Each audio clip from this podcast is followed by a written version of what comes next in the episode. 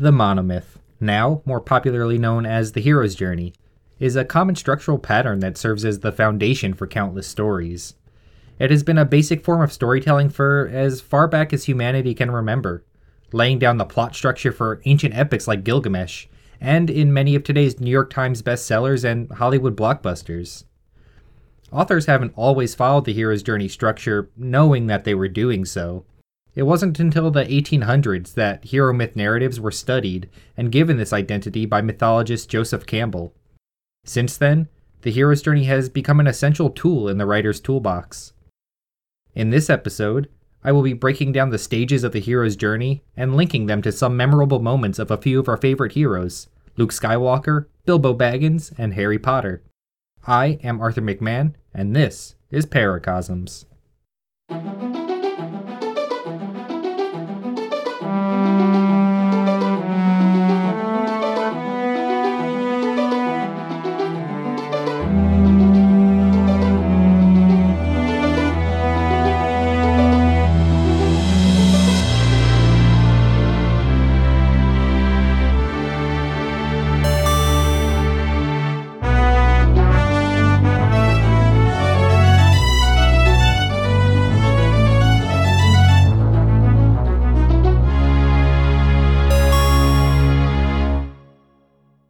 The hero's journey is not a required checklist of plot points that every author needs to make sure they mark off as they work on their story.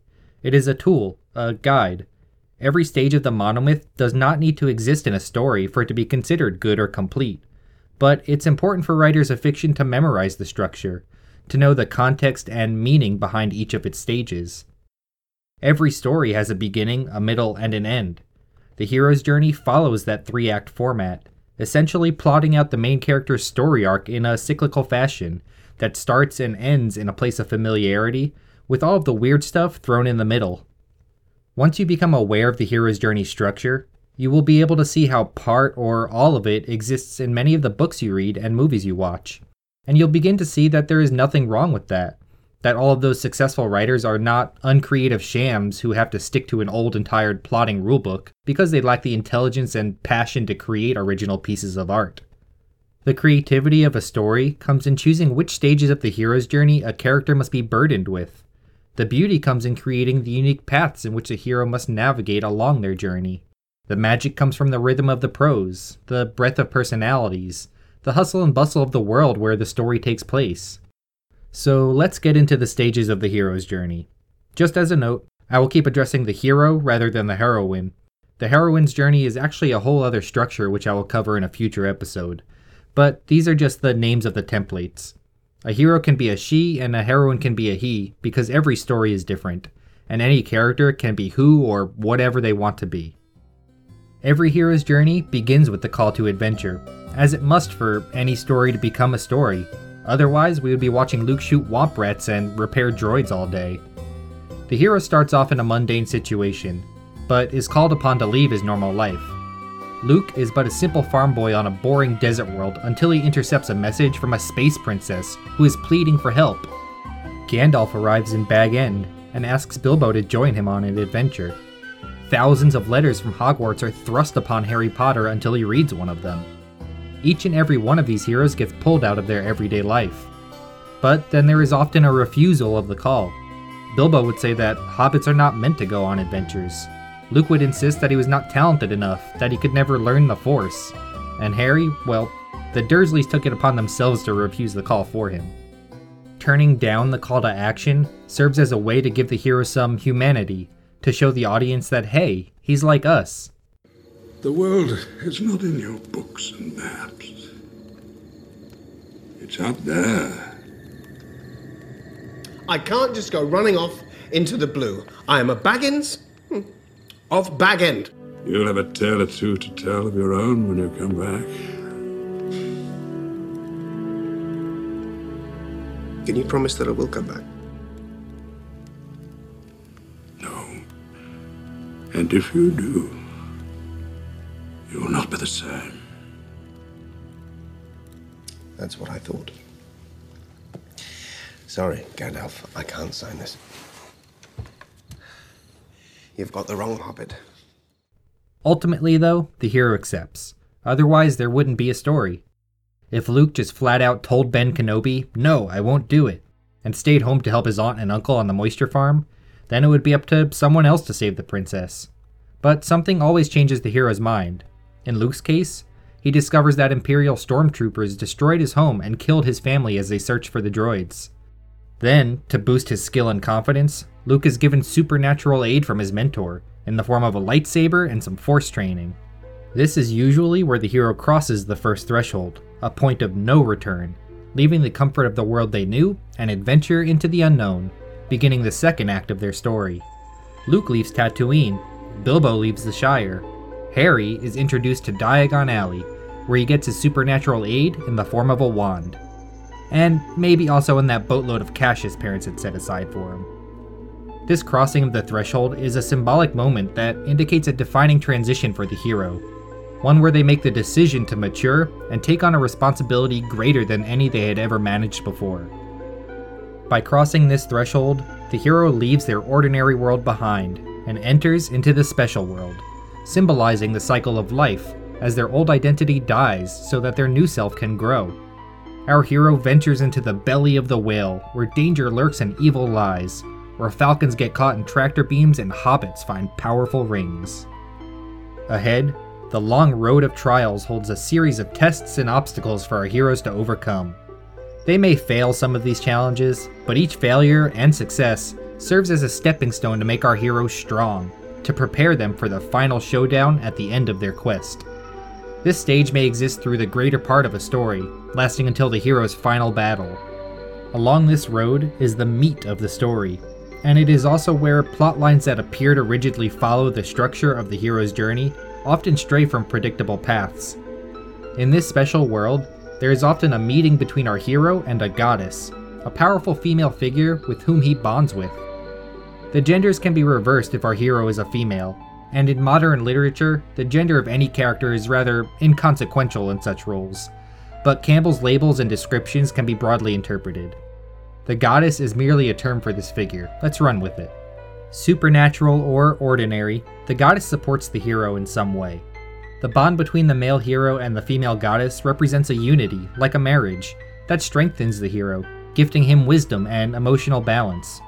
Hermione Granger is one such goddess. She is like a motherly figure, supporting both Harry and Ron with her kindness and vast intelligence. The flip side to the goddess is the temptress, which doesn't always have to be a woman. The temptation is merely something which offers the hero short term relief or an escape from his responsibilities. Giving into these temptations would prove the hero to be unworthy of his goals and cause him to fail his mission. The purpose is to give the hero a chance to show his integrity as he refuses the temptations. It is a contrast between the long term perfect love of the goddess with the short term carnal love of the temptress, the hero having to show faith once more in the commitment to his journey the commitment to his long term goals, to the greater benefit of others rather than himself. Still on the road of trials, the hero may hit another roadblock an atonement with the father figure. This is blatantly used in Star Wars with Darth Vader. I am your father. No. No. It's not true. That's impossible! It is another trial in which the hero must defeat or gain the approval of a fatherly figure who stands in his way. The father represents power, and if the hero can take this power, he will turn the table and become the father. While Vader and Luke directly personify the terminology, the father may be represented by anything with authority, literal or symbolic. After facing enough trials, the hero finally transcends, entering apotheosis, which translated from Latin means become a god. The hero has learned enough of his situation, of his enemy, and has braved enough hardship to develop a better understanding of his adventure, its purpose, and the consequences of failure. Luke turns off his X Wing's targeting computer, and now, understanding how to control the Force, uses his new powers to take down the Death Star. Harry fears that he may have lost his friend when Ron was knocked unconscious during a game of magical chess, and so he became fully determined to find the Philosopher's Stone to ensure that Ron's sacrifice was not in vain. The hero becomes ready to sacrifice himself if needed in the final act, something which Harry was prepared to do if necessary. This stage is sometimes interlaced with the rescue from without, which is a situation where the hero is rescued one last time, sometimes by a person that may have previously abandoned the hero.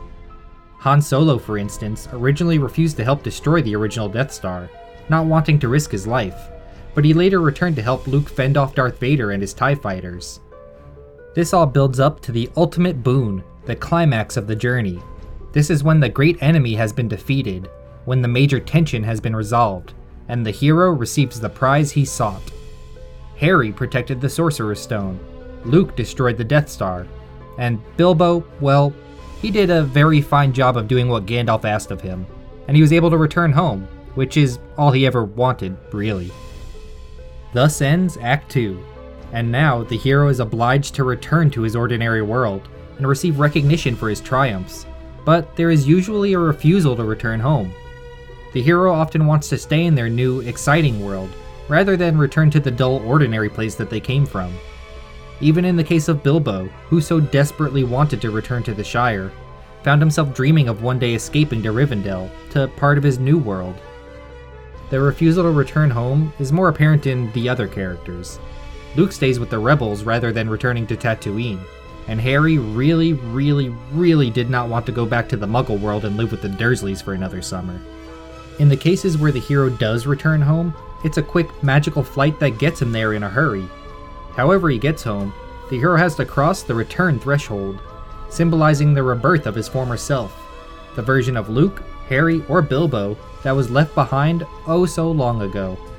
He has to resume his former ordinary life, for the most part, at least until another adventure calls his name.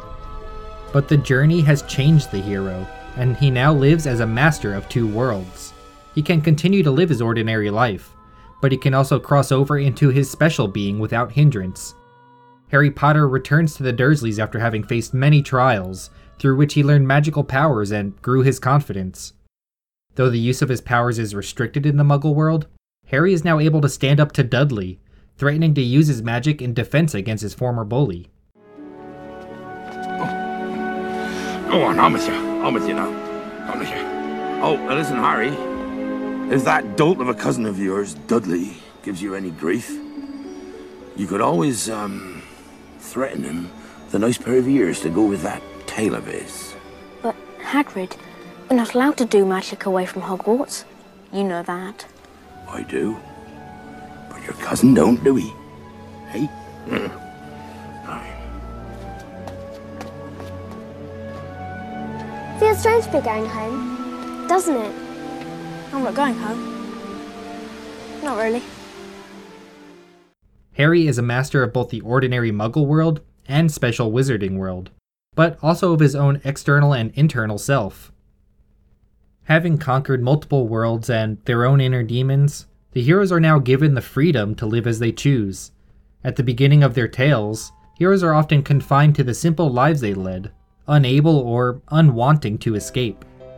But now, with the burning flame of adventure encouraging their souls, and the amazing skills they have learned, the world has opened to them, and they have many paths to choose from.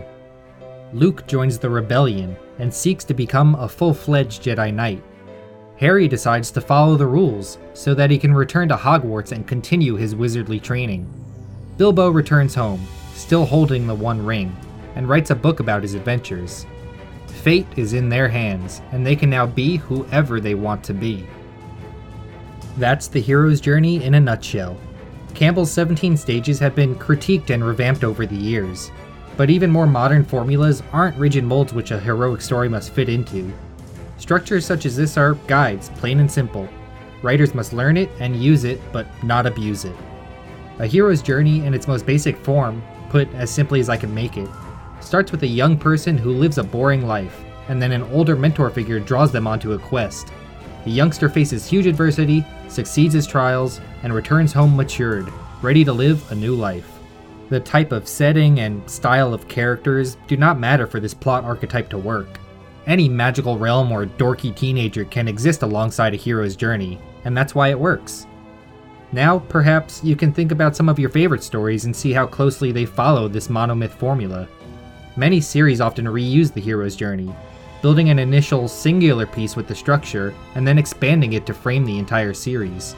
The Star Wars movies did this, as did the Harry Potter books, and The Matrix, and Shrek, and Indiana Jones, and The Wheel of Time, and Halo, and the Ninja Turtles, and The Sword of Truth, and Beowulf.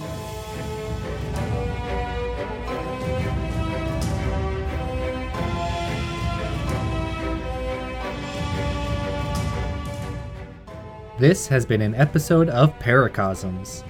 The hero's journey may be the most popular structure on the market today.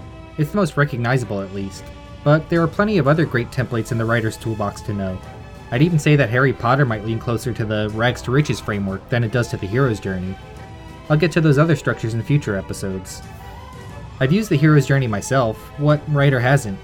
My Shadow Assassin series is an action packed sci fi thrill ride that follows the deadly silhouette as she fights her way through her own personal transformations. The latest book in the series, Deceit of Humanity, was just released on Amazon and Audible. You can find the links to the book on my website at arthurmcmahon.com, or just search on Amazon for my name or the title, Deceit of Humanity. Thank you for listening. I hope you enjoyed these worlds, and I look forward to seeing you at the next.